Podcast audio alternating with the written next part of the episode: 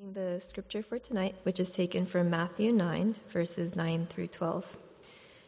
As Jesus passed on from there, he saw a man called Matthew sitting at the tax booth, and he said to him, Follow me.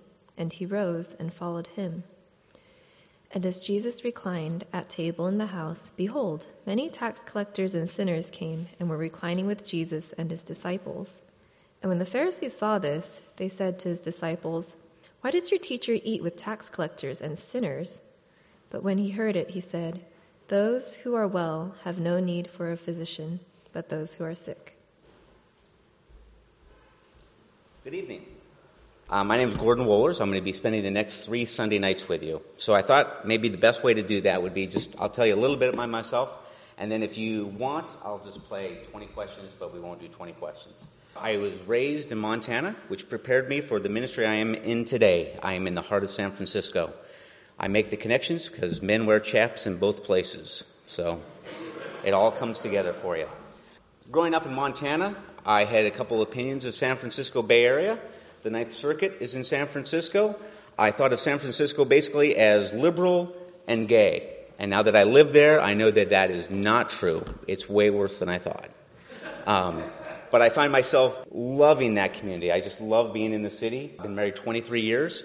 I have two teenagers that I'm raising in the city a 17 year old and a 15 year old. They're going to be 18 and 16 in August. I love the public school system there. I love the public transportation there. I came there via Atlanta. That was my stop before I got to San Francisco. When I was at Atlanta, uh, I was there because the Evangelical Free Church asked me to plant a postmodern church this was back when we didn't know what postmodern was, and so I said, What does that mean? And they said, We don't know, but we think you do, and go for it. So uh, I tried that. After a year, we uh, partnered with a group. Some of you may know Mosaic down in Los Angeles. We were Mosaic Atlanta. And so from there, got drawn up to First Baptist with a guy named Phil Busby, who wanted me to be their outreach pastor, which super cool. Outreach in San Francisco, you will always have work. It is said that between 2 and 6% of people go to church in San Francisco on a Sunday.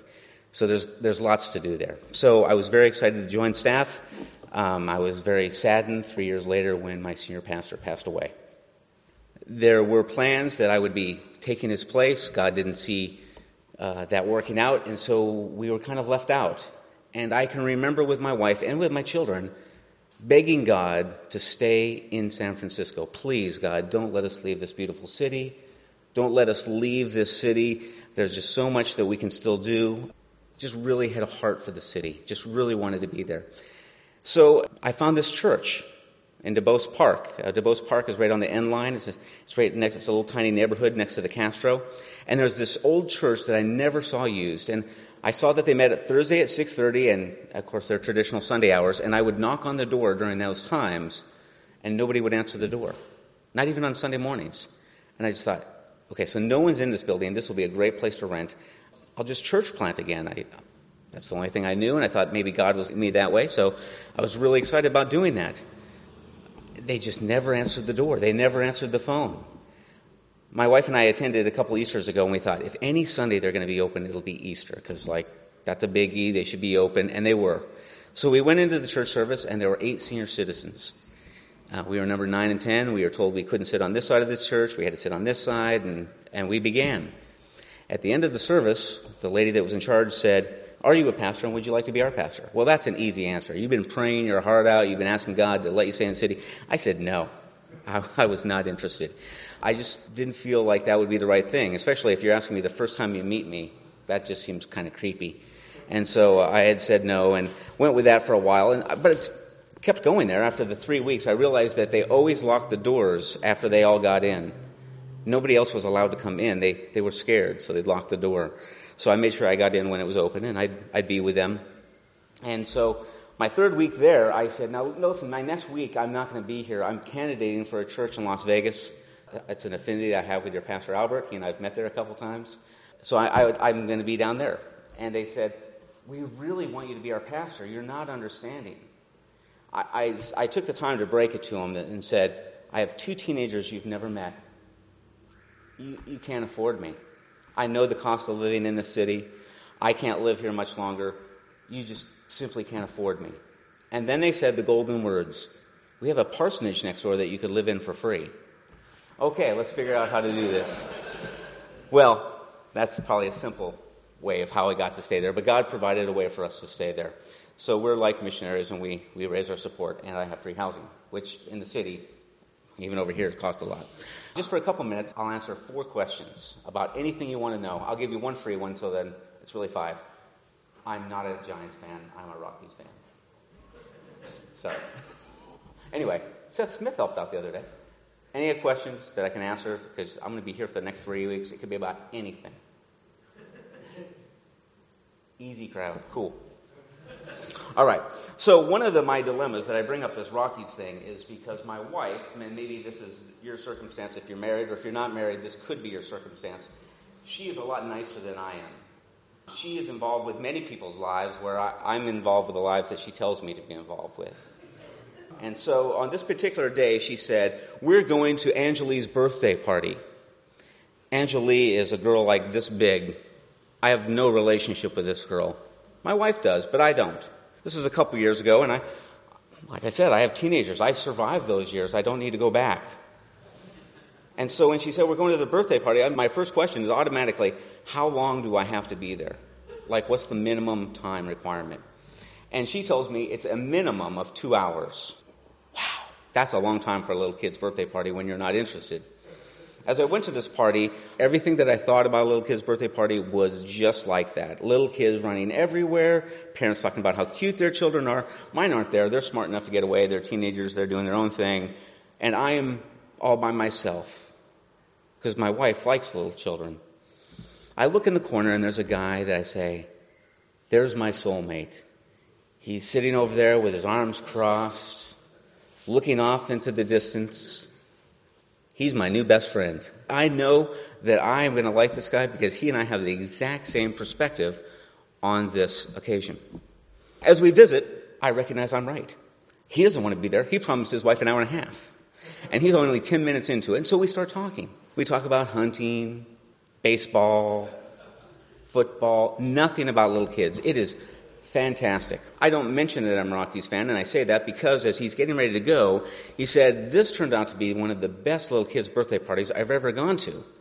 Are you going to go to all the little kids' birthday parties? No, I'm not, I said. That is not in my intention at all. He said, Well, good. I wasn't intending to either, but I, I figured at least I would know if you're going to be there. As he get ready to go, I say, My name is Gordon. He says, My name's Bruce. They call me Boch. I said, You're Bruce Bochy. I have so many questions for you. Well, they wouldn't have been good questions, and he excused himself right away. Today in the text, Matthew doesn't miss that opportunity. He would have known who Bruce Bochy was. He would have known, and he was on top of it. Let's see what God might say to us today in Matthew. God, I'm so thankful that you preserved these words for us. Thank you that we can look at them after all these years and say, Thank you for giving us these words. So tonight, as we look into the Word, I pray that my words are not remembered, but yours are. Those things that you're whispering to our heart would be remembered and not mine. And those things that you want us to act on wouldn't be guilt trips or manipulations that I would come up with, but would be promptings of the Holy Spirit as you engage us to engage the world. Thank you so much for these things. In Jesus' name, amen. I'm a big movie buff. I can't talk about the movies that I like because it wouldn't be appropriate on a Sunday. They're not that kind. I just like dark movies. I just like dark David Lynch type movies. But one of the movies I liked a lot was Vantage Point. It came out in 2008, and if you remember it, it was an assassination of the president. And then they'd show it for about 40 minutes, and then they showed another viewpoint of it, and another viewpoint of it, so you got the whole story. That's what we're going to do in the next three weeks. So if you want to, next week, if you want to know what I'm speaking on, it'll be the calling of Matthew as found in Mark chapter 2. The week after that will be the calling of Matthew in Luke chapter 5. We will be looking at these three perspectives, and at the end of our three weeks, we'll have a pretty good idea of what Matthew's calling out was.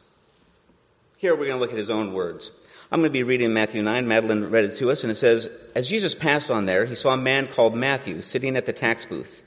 He said to him, Follow me, and he rose and followed him. Again, he wasn't some stupid guy, very naive, that was sitting down at a birthday party that didn't know who Bruce Bochy, the manager of the Giants, was when he was sitting right next to him, talking baseball for an hour and 20 minutes. Only I could be that ridiculous. He probably knew. In fact, if you look through Matthew, as you read it, we've already gone through the Sermon on the Mount. And Matthew recorded those words for us, right? So we know he probably heard that. It says that Jesus passed there. He saw a man, Matthew, sitting on the tax booth. He said him, Follow me. He rose and followed him. The question for tonight, the first question is Are you ready now to follow Jesus? He's walking by. And he's saying, Will you join me on this mission of reaching Oakland, Dimond neighborhood, Lake Merritt neighborhood, San Francisco Bay Area? Will you join me? Oh, no, wait, you're still sitting. Never mind. I'm still walking. In Genesis, we have this idea that the Spirit was moving over the waters. God, the triune God, is constantly moving. Missio Dei tells us, familiar with this word?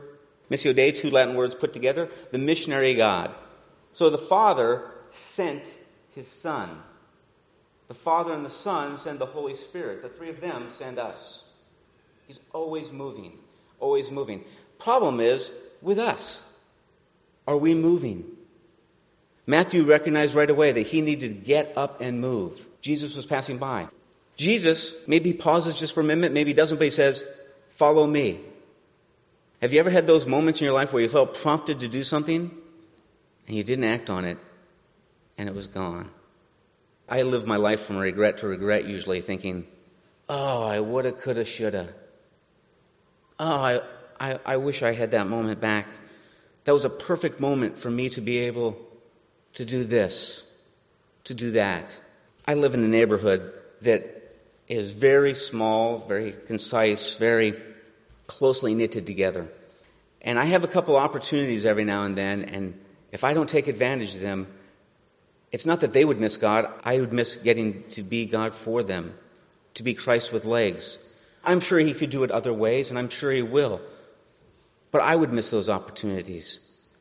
I live in a neighborhood that I'm ill equipped for. I feel so overwhelmed. We don't have to talk too much politics, but they're not interested in politics at all because they're furious right now with President Obama. He's way too conservative for my neighborhood. Way too conservative. I'm not equipped to do that. I went to a party a couple weeks ago at my neighbor's house. He's the type of guy that'll say, I have 24 people coming to my party because that's the optimum number of people. He thinks through everything. You go to his house, you will be treated incredibly. He just lives around the corner from me. And I can remember the first time I went to his party, I was overwhelmed by the drinks, the food, the dessert, the everything. I was like, wow, Mark, this is just incredible. How much would you say you spent on this? Said, oh, between 700 and 800. I don't know what your economy is like. That's really hard for me to imagine. I don't spend that on groceries probably for a family of four. His next words were worse when he said, Hey, next month, can you do this at your place? well, I don't know, Mark. You know, that's going to be tough. I think that sometimes we get intimidated because we think that God is calling us to do things we can't do. I can't do that, God. I'm not that liberal. I can't do that, God. I don't have that much money in my food for party account. And we say, Why are you asking me to do these things? Can't you ask me to do the things that I want to do? What would that be, Gordon? I don't know. Take an afternoon nap. Call me to that. I'm good. We want to be called to things that we're comfortable with. Matthew was comfortable with counting change, collecting taxes. When Jesus says, Follow me, do you think his imagination said, Oh, Jesus wants to charge taxes, and he's asking me for help? No, he probably didn't because he heard the Sermon on the Mount. Matthew was able to respond in a way that maybe we find hard. Living in San Francisco, you always have to know the gay answer. I have a church right there on the corner of Duboce and Noe. I'm five blocks from the big flag, for goodness sake. Neighbors want to know what my opinion is. I don't think for good reasons. They want to know if I'll marry them. They want to know would I marry them if I could. They want to know if I think it's all right being gay. I first came to San Francisco, like I said, through First Baptist, an outreach pastor. I think what I saw there, and I don't mean to Shame on them. They're, they're the typical church. I came in there. My first week, I came for Pride Week. my first week in San Francisco. As I came downstairs on a Wednesday, they had a big fellowship hall. It's about this size. And right down the middle was this large curtain. On one side, the congregation was eating. And on the other side, there were people from the Tenderloin. You guys know the Tenderloin neighborhood? Yeah. You imagine who eats there, right? Okay. So it's our SRO friends, our, our hungry friends, and they're eating there. And I thought it was odd that there was a curtain between the two, but what do I know? I'm the new guy, and I say to the person that I assume is in charge, hey, what's the deal here? What's going on here? Oh, welcome to Pride Week. On, during Pride Week, it's our prayer walking week, and we always take every day and we eat as a congregation, then we go prayer walk. And today, these people, they're finishing their meal, and then they're going to go pray walk.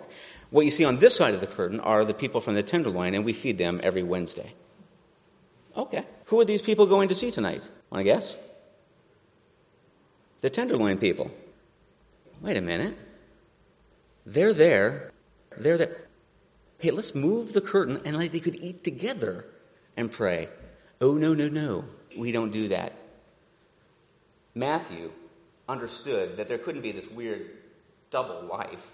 You can't say, oh, I love Jesus and not follow him. He understood if he had a moment, he would get up and follow. He did. Followed right away.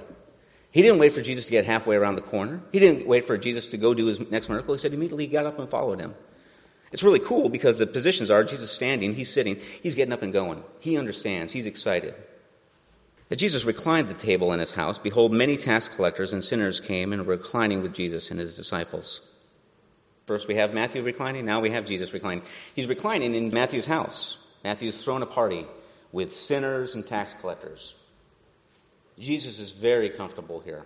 There are two type of Christians in the world. One Christian says, I wish, I wish, I wish that Jesus had turned the wine into water. There are those types of Christians that say, I wish, I wish, I wish that instead of eating with sinners and tax collectors, he would have condemned them. Doesn't he know? I mean, this is what the Pharisees are asking. How can he do this?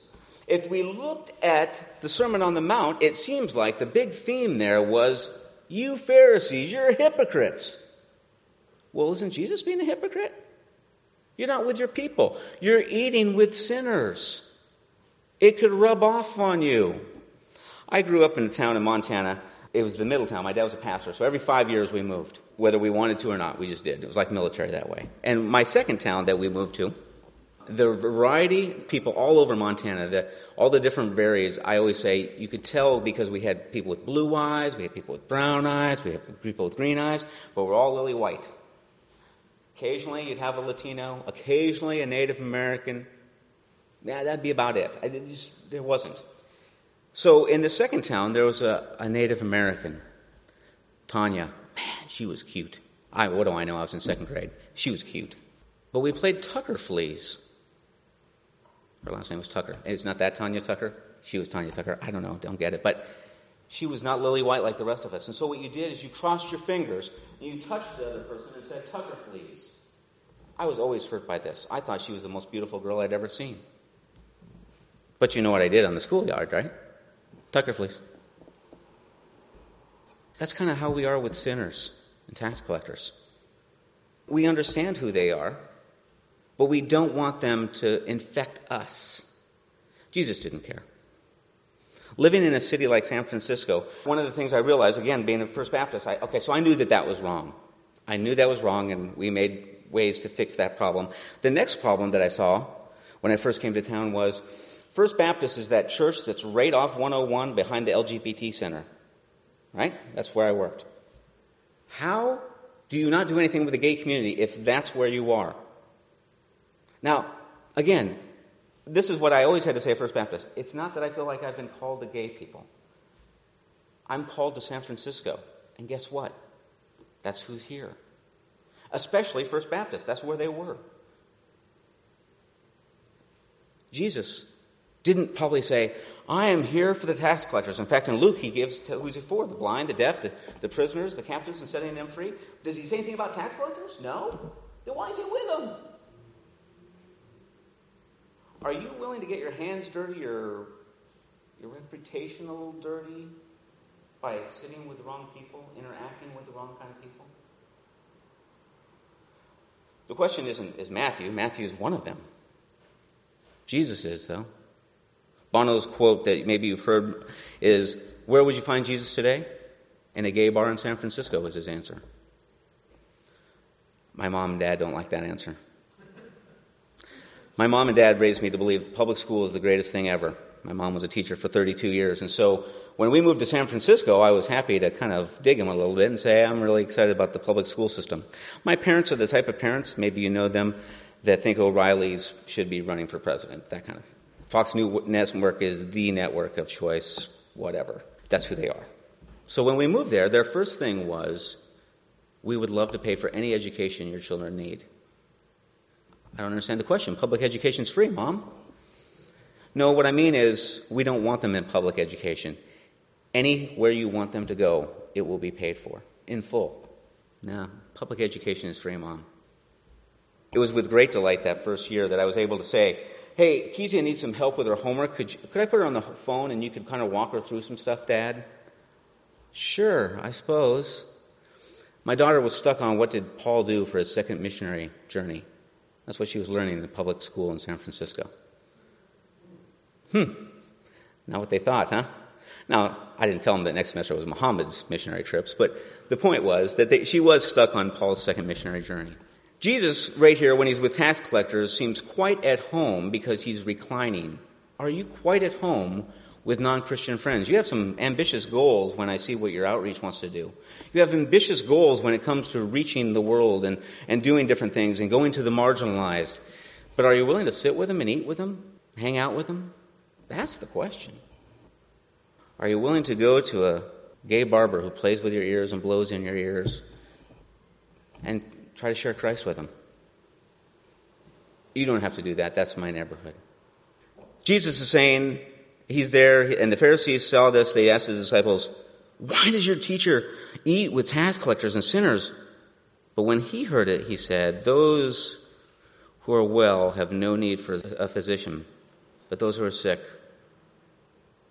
We've really kind of showed in the condition of our soul, haven't we? This has a double meaning. One meaning is yes, absolutely. He's saying, I've come for these people that are sick. The second meaning is, but you want me to be with you. What does that say about you?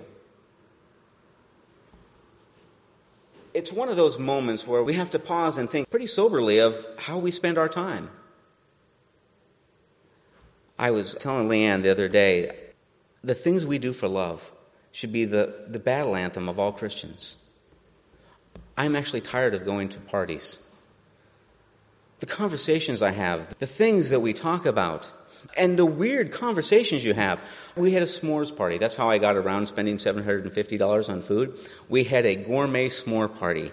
It sounds clever enough and it seems clever enough that we got away with it and that neighbor donated a couple cases of wine, so it seemed pretty cool and we went for it.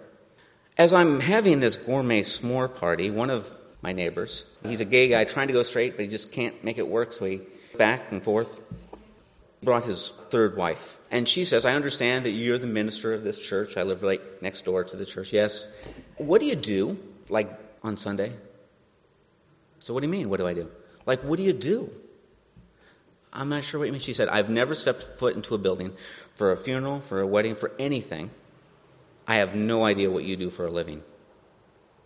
Oh, kind of gave her the little Mickey Mouse tour of the facility. So very fascinating. You have books that just have songs in them that people can sing, and they do. That's clever. Never thought of that. And so you talk up there for 20, 30 minutes, 40, whatever. You talk up there, and people listen to you. Sure.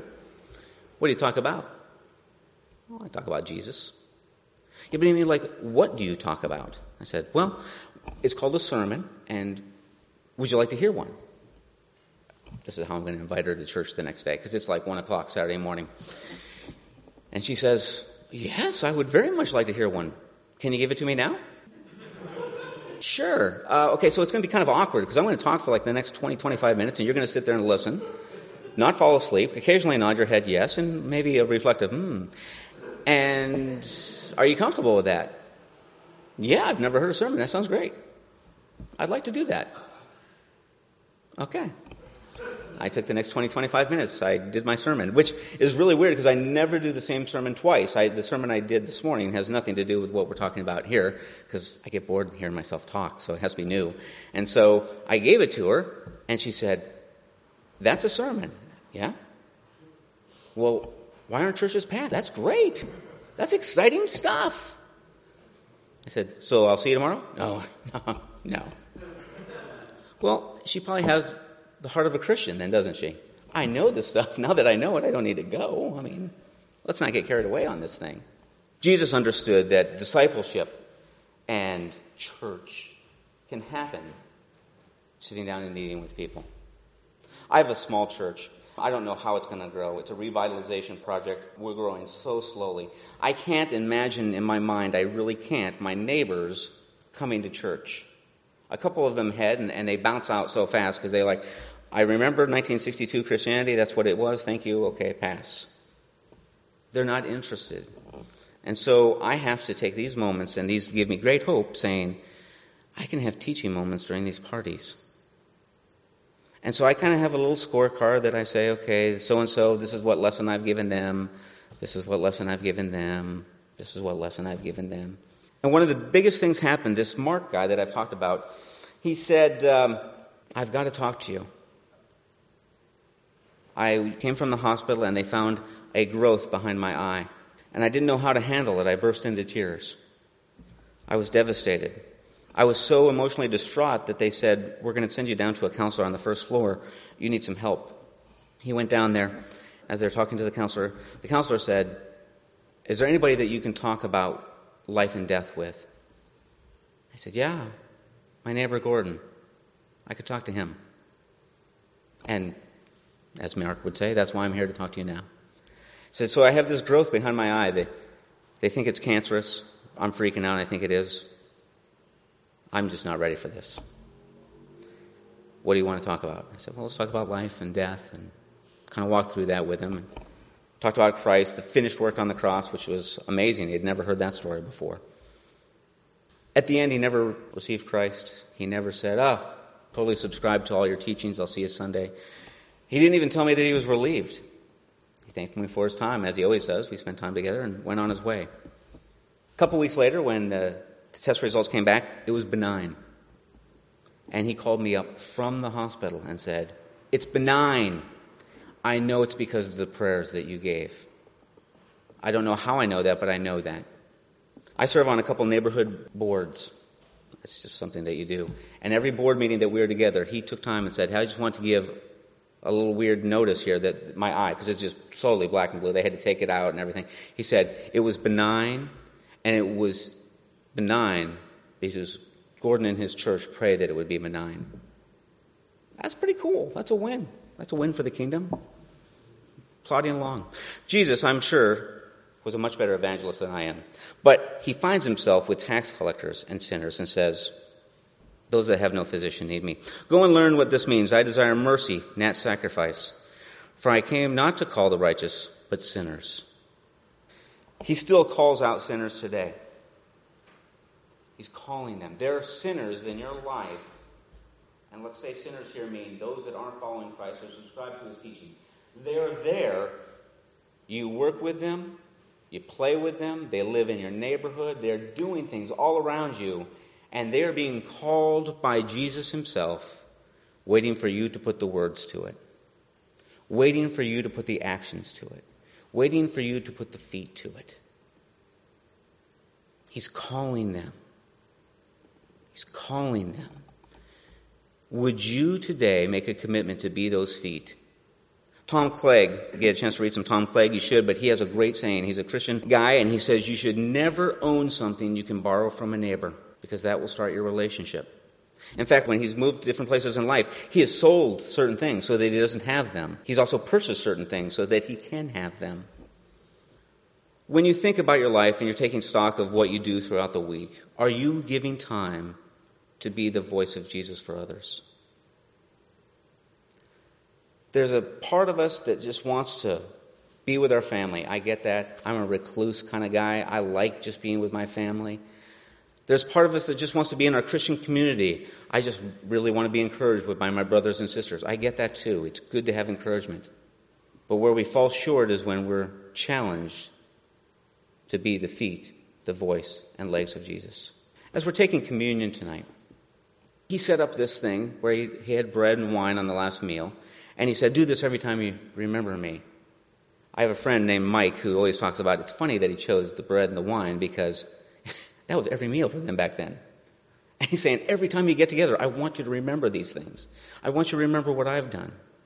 This time, as you're taking the elements, maybe pause and say, I'm committed this week to be a little more like Jesus, to say something to somebody, to invite them to a meal.